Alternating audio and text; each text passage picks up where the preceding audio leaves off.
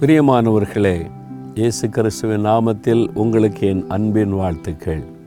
இன்றைக்கும் உங்களோட பேசுகிறது எனக்கு ரொம்ப சந்தோஷம். நீங்கள் சந்தோஷமாக இருக்கிறீங்களா? உங்களுக்கு வசனத்தை சொல்லும்போது நான் ஆசீர்வதிக்கப்படுறேன் தெரியுமா? அதனால தான் அந்த மகிழ்ச்சியோடு உங்களோடு நான் பேசுகிறேன். உங்களுக்காக அந்த வசனத்தை தியானித்து பேசும்போது அந்த வசனம் என்கிட்ட கூட பேசுது. என்னால் வசனம் இருபுறமும் கருக்குள்ள பட்டயம் என்று வசனத்தில் சொல்லியிருக்கிறது. கேட்குறவங்களையும் அது தாக்கும். அதை வசனத்தை சொல்கிறவங்களையும் அது தாக்கும். தாக்கம்னா நன்மையான மாற்றத்தை உண்டாக்கும். அதுதான் இருபுறமும் கருக்குள்ள பட்டயம் சரி.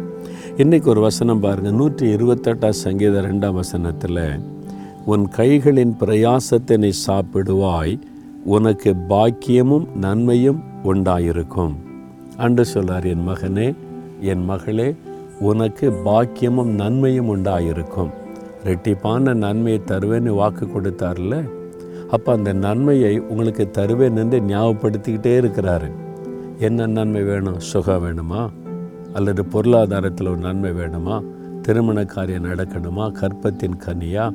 உங்களுடைய பிள்ளைகள் ஆசீர்வதிக்கப்படணுமா? ஊழி ஆசீர்வதிக்கப்படணுமா?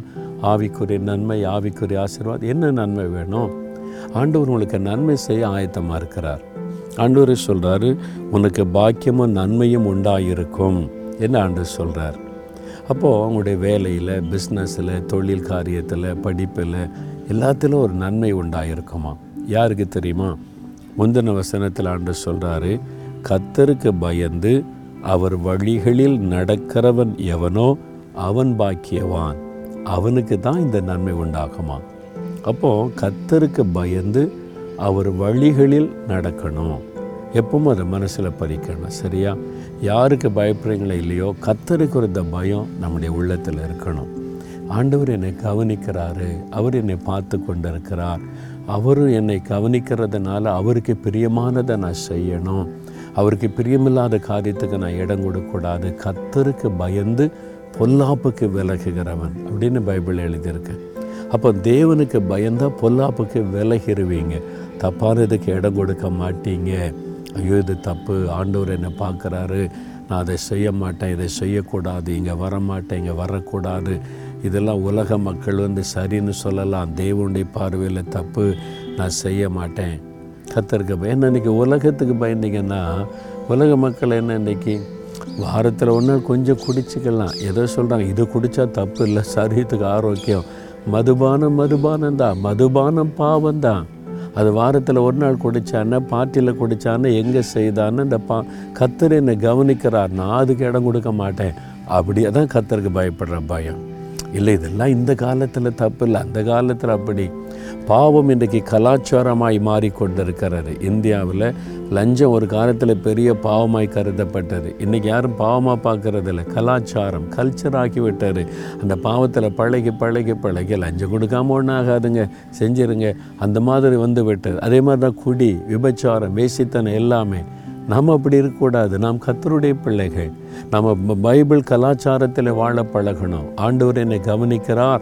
அந்த பயம் நடுக்க நமக்குள்ளே இருக்கணும். அதான் கத்தருக்கு பயந்து அவர் வழிகளில் நடக்க உலக வழியில் நடக்கூடாது உலக மக்களை போல் நடக்கூடாது கத்தருடைய வழியில் நடக்கணும். இங்கே எழுதி கொடுத்துருக்கிறார்ல நம்ம வித்தியாசமானவர்கள்.